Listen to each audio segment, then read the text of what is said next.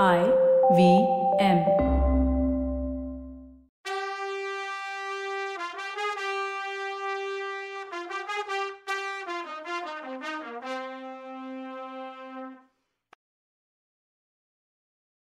Welcome to கதை பாட்காஸ்டின் பொன்னியின் செல்வன் நம்ம இருபத்தஞ்சி எபிசோட்ஸாக பொன்னியின் செல்வனோட முதல் பாகமான புது வெள்ளம் பார்த்தோம். அதோட ஒரு குயிக் ரிக்கேப்பை இப்போ பார்த்துடலாம். வணக்கங்க நான் கவிதா பேசுகிறேன் விஜயாலய சோழன் தூங்கி கிடந்த சோழ வம்சத்தை தூக்கி நிறுத்தினான். அதுக்கப்புறம் பராந்தகன் ஆதித்தன் ராஜாதித்தன் கண்டராதித்தன் அரிஞ்சயன் சுந்தர சோழன் இப்படி தலை சிறந்த மன்னர்களை கொண்டு வம்சம் தழைச்சது. சுந்தர சோழருக்கு மூணு பிள்ளைங்க. முதல்ல ஆதித்த கரிகாலன் யுவராஜா ரெண்டாவது குந்தவை மூணாவது அருள்மொழிவர்மன். இதான் இந்த கதை நடக்கிற வரைக்கும் உள்ள சோழ பரம்பரை. கதைக்கு வருவோம். ஆதித்த கரிகாலன்ட்ட இருந்து ரெண்டு ஓலைகளை எடுத்துட்டு அவன் படைத்தளபதியும் நண்பனுமா இருக்க வந்தியத்தேவன் காஞ்சிபுரத்துல இருந்து தஞ்சாவூருக்கு வர்றான். வழியில் அவன் ஃப்ரெண்டை சந்திக்க போன இடத்துல சோழ நாட்டுக்கு அரச குடும்பத்துக்கு எதிராக நடக்கிற சதி கூட்டத்தை பற்றி எதேச்சையாக தெரிஞ்சுக்கிறான். அதில் பெரிய பழுவேட்டரையர் தலைமை வகிக்கிறாரு. எல்லா சிற்றரசர்களும் அங்கே இருக்காங்க.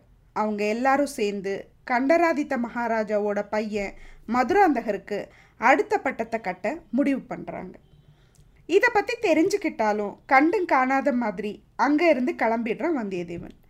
தஞ்சாவூர் போகிற வழியில் கும்பகோணத்தில் ஜோசியர் வீட்டுக்கு வர்ற வானதியும் குந்தவையும் எதிர்பாராத விதமாக சந்திக்கிறான். ஆனால் குந்தவைக்கும் வந்தியத்தேவனுக்கும் ஒருத்தர் ஒருத்தர் தெரியாது. இதே மாதிரி அரசியலாற்றங்கரையிலையும் எதிர்பாராத தருணத்தில் சந்திக்கிறான். ரெண்டு சந்திப்புமே ஒரு ரசாபாசமான சந்திப்பாக இருக்குது ரெண்டு பேரும் யாருங்கிறது ஒருத்தருக்கு ஒருத்தர் தெரியாமல் போயிடுது. ராஜபாட்டையில் போயிட்டு இருக்கும்போது மதுராந்தகர்னு நினச்சி நந்தினி போகிற பல்லக்கை இடித்து அப்புறம் சமாளித்து அவகிட்ட இருந்து முத்திர முதரத்தை வாங்கிக்கிறான் தஞ்சாவூர் கோட்டைக்கு பக்கத்தில் போகும்போது இருட்டுறதுனால அங்கே பார்க்குற பூக்கார பையன் சேர்ந்த நமுதனை ஃப்ரெண்டு பிடிச்சி அவன் வீட்டில் தங்குறான். மறுநாள் கோட்டைக்குள்ளே போகிறான் அங்கே சின்ன பழுவேட்டரையர் அனுமதி இல்லாமல் அரசரை பார்க்க முடியாதுங்கிற நிலைமை புரியுது. கவிஞர்கள் கூட்டத்தோட உள்ளே போய் சின்னவர்கிட்ட பெரிய பழுவேட்டரையர் தான் அரசரை பார்க்க சொன்னதா போய் சொல்லி அரசரை மீட் பண்ணி ஓலையை கொடுக்குறான். ஆனால் ஓலையை பார்த்துட்ட அரசர் அவர் உடம்பு சரியில்லாததை காரணம் காட்டி காஞ்சிபுரத்துக்கு வர முடியாதுன்னு சொல்கிறார் அவன் உடனே உங்களுக்கு ஆபத்து இருக்கு இங்கன்னு சொல்லும்போது சின்னவர் உள்ளே வந்து அவனை கையும் களவுமா பிடிக்கிறார். ஆனால் ஏதோ தன் வாய் திறமையால் சமாளிக்கிற வந்தியத்தேவன் உபசரிக்கிறேன்னு சொல்லி கூட்டிட்டு போய் தன்னோட பாதுகாப்பில் வைக்கிறார். இதுக்கிடையில் குந்தவை கொடுத்த ஓலை வந்தியத்தேவன் கிட்ட இருந்து தொலைஞ்சு போகுது. அது சின்னவர் கையில் கிடச்சிடுது. ஏதோ பிளான் பண்ணி பேசி அந்த ஓலையை தன் வசப்படுத்திடுறான் வல்லவன். அங்கே இருந்து எப்படியாவது தப்பிச்சு போய் குந்தவை கிட்ட ஓலையை கொடுக்கணும்னு நினச்சி அதுக்கு பிளான் பண்ணுறான் கோட்டையை சுற்றி பார்க்கணுன்னு சின்னவர்கிட்ட சொன்ன உடனே காவலுக்கு வீரர்களை அனுப்பி சுற்றி காட்ட சொல்கிறாரு சுற்றி பார்க்க போன இடத்துல வீரர்கள்ட்டேருந்து தப்பிச்சு நந்தினி மாளிகைக்கு போய் மாட்டிக்கிறான். நந்தினி அவனையும் வசப்படுத்த நினைக்கிறாள் நீ ஒரு ஹெல்ப் மட்டும் பண்ணு. குந்தவை கொடுக்குற ரிப்ளை லெட்டரை என்கிட்ட கொண்டு வந்து காட்டுன்னு அவகிட்ட கேட்குறா இதை பண்ணுறேன்னு சொன்னால் அவனை தஞ்சாவூரில் இருந்து எஸ்கேப் பண்ண ஹெல்ப் பண்ணுறேன்னு சொல்கிறான் இது பேசிட்டு இருக்கும்போதே நந்தினியை பார்க்க மந்திரவாதி வர்றதுனால இருட்டில் போய் வந்தியத்தேவன் மறைஞ்சு நின்றுக்கிறான் மந்திரவாதி வந்து நந்தினியை நன்றி கெட்டவன்னு திட்டான். நந்தினியை தீயில போட்டு எரிக்க இருந்தவங்க கிட்ட இருந்து தான் காப்பாத்தினதுக்கு இன்னும் அவ நன்றியோட நடந்துக்கலன்னு கோச்சுக்கிறான். நந்தினி கிட்ட இருந்து சோழ நாட்டுக்கு எதிராக செயல்பட பணம் வாங்கிக்கிறான். நந்தினி மந்திரவாதி வெளியில போகும்போது வந்தியத்தேவனையும் கோட்டைக்குள்ள இருந்து வெளியில கூட்டிட்டு போய் விட சொல்றான் அதுக்காக நந்தினி போய் இருட்டில் இருக்க வந்தியத்தேவனை கூப்பிடும்போது தான் அவன் அங்கே இல்லவே இல்லைங்கிற விஷயம் தெரிய வருது. இருட்டில் நின்றுட்டு இருந்த வந்தியத்தேவனுக்கு நந்தினியும் மந்திரவாதியும் பேசுறது கேட்க முடியல. அங்கிருந்து தப்பிக்க வழி இருக்கான்னு தேடும்போது இருட்டுக்குள்ள ஒரு கதவு திறக்குது. அது பொக்கிஷாரைக்கு போகிற வழின்னு தெரியாமல் உள்ளே போகிறான் இருட்டில் வழி தெரியாமல் திண்டாடி தவிக்கிறான். பொற்காசு குவியலையும் தங்க வைடூரிய பொக்கிஷங்களும் நிறைஞ்சு இருக்க அரச கஜானாவை பார்க்குற பாக்கியம் அவனுக்கு கிடைக்குது. இதை பார்த்தது அதிர்ஷ்டம்னாலும் வெளியில் போய் இதை பற்றி சொல்ல தனக்கு வாய்ப்பே கிடைக்காதோன்னு நினைக்கும்போது வெளிச்சம் அவன் கண்ணுக்கு தெரியுது. முதல்ல மதுராந்தகர் அவன் ஃப்ரெண்டு கந்தமாறன் அப்புறம் ஒரு வேலைக்காரன்னு மூணு பேரும் ரகசிய வழியாக மதுராந்தகரை கோட்டைக்குள்ளே அழைச்சிட்டு போகிறத பார்க்குறான்.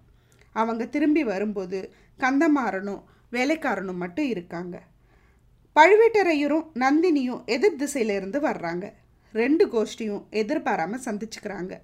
கந்தமாறன் பார்க்காத சமயத்தில் பெரிய பழுவேட்டரையர் அந்த வேலைக்காரனை பார்த்து ஏதோ சிக்னல் பண்ணுறாரு அப்புறம் ரெண்டு கோஷ்டியும் எதிரெதிர் திசையில் போகிறாங்க கந்தமாறனும் வேலைக்காரனும் போகிற சைடில் வல்லவனும் ஃபாலோ பண்ணி போகிறான் ஏதோ ஒரு ரகசிய கதவு வழியாக வெளியே போக போன கந்தமாறன் அவன் ஸ்டெப் அவுட் பண்ணும்போது பின்னால் வந்த வேலைக்காரன் கத்தியால் குத்திடுறான்.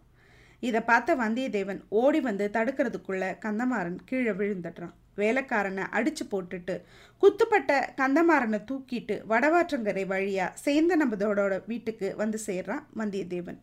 இடையில முனகிற கந்தமாறன் நினைவு வரும்போது வந்தியத்தேவனை அடையாளம் கண்டுக்கிட்டு அவன்தான் தன்னை முதுகில குத்துனதா நினைச்சு துரோகின்னு திட்டுறான். சேந்தனமுதன் வீட்டுக்கு போனதும் தான் அவனுக்கு சின்னவரோட ஆட்கள் தன்னை தேடுறது தெரிய வருது.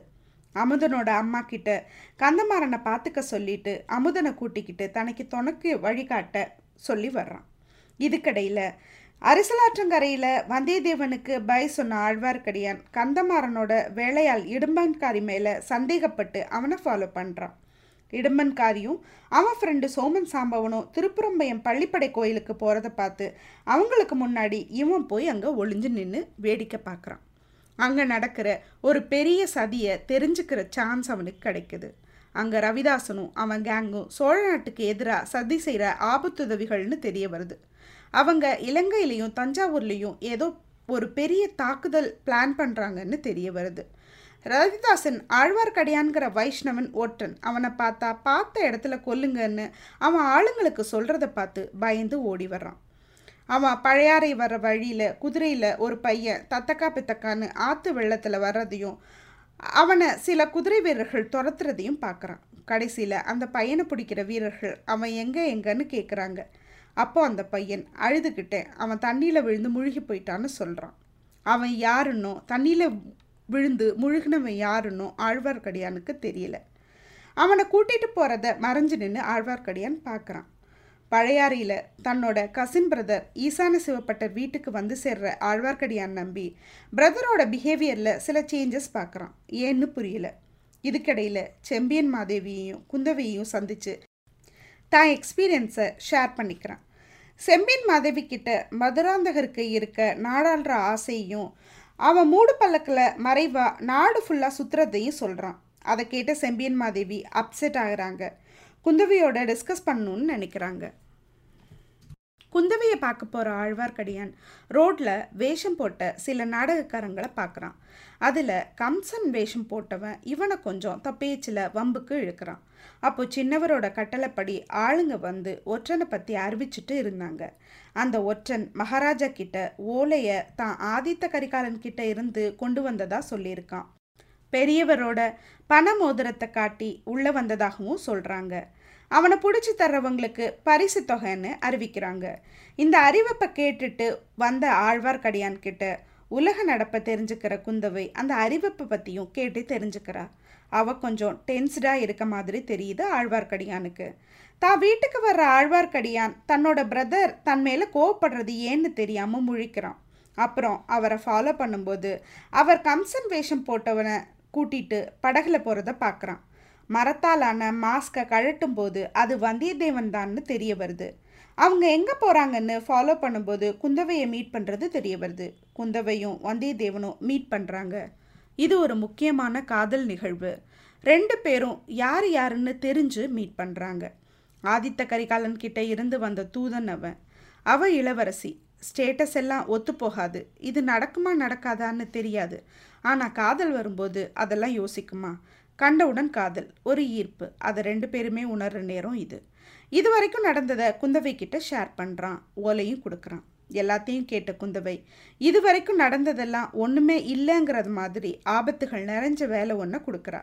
அது அருள்மொழிவர்மனுக்கு ஓலை எடுத்துகிட்டு போய் அவரை கூட்டிகிட்டு வரணும். ஆனால் இவனை ஒற்றன்னு அறிவித்து சின்னவர் ஆளுங்க தேடிட்டு இருக்க நிலமையில இவன் எப்படி இலங்கை வரைக்கும் போக போகிறாங்கிறது தான் சேலஞ்ச் குந்தவை நடத்துகிற ஆதர சாலையில் உள்ள தலைமை வைத்தியர்கிட்ட இருந்து லெட்டர் வாங்கி கொடுத்து உடம்பு சரியில்லாத மன்னருக்கு வைத்தியத்துக்காக மூலிகை எடுத்துட்டு வர்ற வேலைக்கு வந்தியத்தேவனை அனுப்புகிறான் அவனுக்கு துணைக்கு வைத்தியர் மகன் பினாகபாணி கூடவே போகிறான் இப்போ நம்ம ஆதித்த கரிகாலன் கதைக்கு வருவோம். அவன் மாமல்லபுரத்தில் அவன் தாத்தா மலையமான் கூடவும் நண்பனும் தளபதியுமான பார்த்திபன் கூடவும் இருக்கான். அவங்க வட இந்திய படையெடுப்புக்காக சேர்த்து வச்ச பொருளும் பணமும் இலங்கைக்கு அனுப்ப வேண்டிய கட்டாயத்தில் இருக்காங்க. இலங்கைக்கு பழுவேட்டரையர்கள் உணவுப் பொருட்கள் அனுப்பாததுனால இது இவங்களோட ரெஸ்பான்சிபிலிட்டியாக ஆகுது. வில்லன் பிரதர்ஸ் இப்படி இலங்கை போர் வீரர்களுக்கு வேண்டியதை அனுப்பாததை பார்த்து அவங்க கோவமாக பேசிக்கிறாங்க. தஞ்சாவூரில் உடம்பு முடியாமல் இருக்க சக்கரவர்த்தியை ஜெயிலில் வச்சிருக்க மாதிரி வச்சுக்கிட்டு மதுராந்தகரை பல்லக்கில் கூட்டிட்டு ஊர் ஊராக சதிக்கூட்டம் போடுற பழுவேட்டரையர்கள் மேலே கோவம் கோமாக வருது ஆதித்த கரிகாலனுக்கு. அதனால் தஞ்சாவூருக்கு படையெடுத்து போனால் என்னன்னு தாத்தா மலைமான் கிட்ட யோசனை கேட்குறான் கரிகாலன். மலையமான் அதில் இருக்க ஆபத்தை பற்றி சொல்லி உனக்கு எதிராக நிற்கிற எதிரியை சண்டை போட்டு ஜெயிக்கத்தான் உனக்கு தெரியும். உன் முன்னாடி இருக்க எதிரி சண்டை போடலை சதி பண்ணுறான் அதனால் நீ கவனமாக இருக்கணும்னு சொல்கிறாரு யுவராஜ பட்டாபிஷேகம் பண்ண கரிகாலன் இருக்க மதுராந்தகருக்கு பட்டம் கட்ட ட்ரை பண்ணுற சதியை முறியடிக்க பொன்னியின் செல்வன் உன் கூட வேணும். உன் தம்பியை யாரையாவது அமுச்சு கூட்டிட்டு வா அப்படின்னு சொல்கிறாரு வந்தியத்தேவன் ஒற்றனா அறிவித்ததை பற்றி பேசும்போது அவனுக்கும் அந்த சதிக்கும் சம்மந்தம் இல்லாததுனால தான் அவனை ஒற்றனா அறிவிச்சிருக்கணுங்கிற முடிவுக்கு வர்றாங்க. கரிகாலனும் தன் நண்பன் பற்றி தனக்கு தெரியும். அதனால தான் அவனை குந்தவைக்கிட்ட அனுப்பினேன்னு சொல்கிறான் இதுக்கடையில் நந்தினியை பற்றி ஏதோ ஒரு விஷயம் கரிகாலனுக்கு பிடிக்கலன்னு தெரிஞ்சுக்கிற பார்த்திபன் அதை பற்றி கேட்கும்போது கரிகாலன் நந்தினிக்கும் அவனுக்கும் இருந்த சைல்ட்ஹுட் லவ் பற்றி ஷேர் பண்ணுறான் சின்ன வயசில் அவளை ரொம்ப பிடிக்கும்னு அதுக்கப்புறம் இவனோட டீனேஜில் போருக்கு அப்பாவோட போன பின்னாடி திரும்பி அவளை வந்து பார்க்கும்போது அவள் வளர்ந்து அழகான பொண்ணாக இருக்கிறத பார்த்துட்டு காதல் வந்ததையும் சொல்கிறான் அதுக்கப்புறம் நந்தினி பாண்டிய நாடு போனப்புறம் காண்டாக்ட் போயிட்டதையும் வீரபாண்டியனை போரில் இவன் தேடி போகிற சந்தர்ப்பத்தில் நந்தினி வீட்டில் கட்டிலில் காயங்களோட படுத்து கிடந்த வீரபாண்டியனை நந்தினி கொல்ல வேண்டான்னு கெஞ்சியும் தான் கொன்னதையும் சொல்கிறான் நந்தினி வீரபாண்டியனை தன்னோட காதலன்னு சொன்ன கோவமும் அதுக்கு ஒரு காரணம். அதுக்கப்புறம் யுவராஜ பட்டாபிஷேகம் ஆனப்போ அந்த புறத்தில் இருக்க பெரியவங்க கிட்ட ஆசிர்வாதம் வாங்க போன ஆதித்த கரிகாலன். நந்தினியை அந்த கூட்டத்தில் பார்த்து விசாரிக்கும்போது அவள் பழுவேட்டரையரோட ஒய்ஃப்னு தெரிஞ்சுக்கிறான். அவங்க ரெண்டு பேரும் மீட் பண்ணும்போது வா நம்ம எங்கேயாவது போய் கல்யாணம் பண்ணிக்கலான்னு சொல்கிற கரிகாலன் கிட்ட உன் அப்பாவை ஜெயிலில் போடு. உன் தங்கையை நாடு கடத்து. வில்லன் பிரதர்ஸை கொன்னுட்டு என்னை ராணியாக்கு. நாம் ஒன்றா வாழான்னு சொல்கிற நந்தினியை பார்த்து பயந்தே அதை பண்ண தோண்டிடுமோங்கிற பயத்தில் நான் தஞ்சாவூர் பக்கமே தலை வச்சு படுக்கலை அப்படின்னு சொல்கிறான் கரிகாலன். இந்த கதையை கேட்டு முடித்து அவங்க கடைசியாக இலங்கைக்கு பார்த்திபனை அனுப்புறதா முடிவு பண்ணுறாங்க குந்தவை ஏற்கனவே அருள்மொழி அழைச்சிட்டு வர வந்தியத்தேவனை அனுப்பியிருக்கா.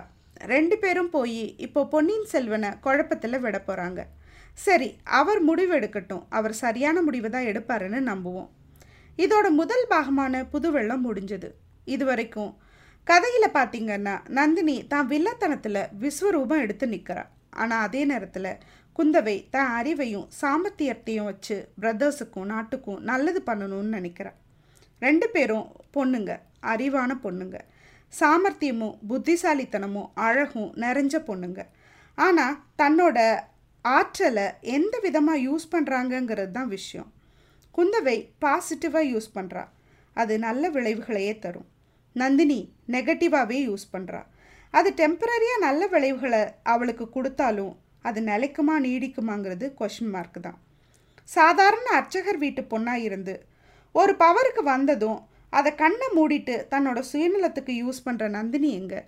சோழ சாம்ராஜ்யத்தோட இளவரசியாக இருந்தாலும் தன்னோட சொத்துக்களையும் பவரையும் மருத்துவமனை மாதிரி நல்ல விஷயங்களுக்கு யூஸ் பண்ணுற குந்தவையங்க ரெண்டு பேரும் எதிரெதிர் துருவங்கள். இவங்க ரெண்டு பேரும் ஆல்மோஸ்ட் எல்லா கேரக்டரோடையும் பின்னி பணிஞ்சு இருக்காங்க. இது நன்மைக்கும் தீமைக்கும் நடக்கிற போராட்டம். கடைசியில் நன்மை தீமையை ஜெயிக்குமா? இல்லை தீமை நன்மையை காலி பண்ணுமான்னு பொறுத்திருந்து பார்க்கலாம். அடுத்த பாகமான சுழற்காட்டில் சந்திப்போம். அது வரைக்கும் பாய் சீ சூன்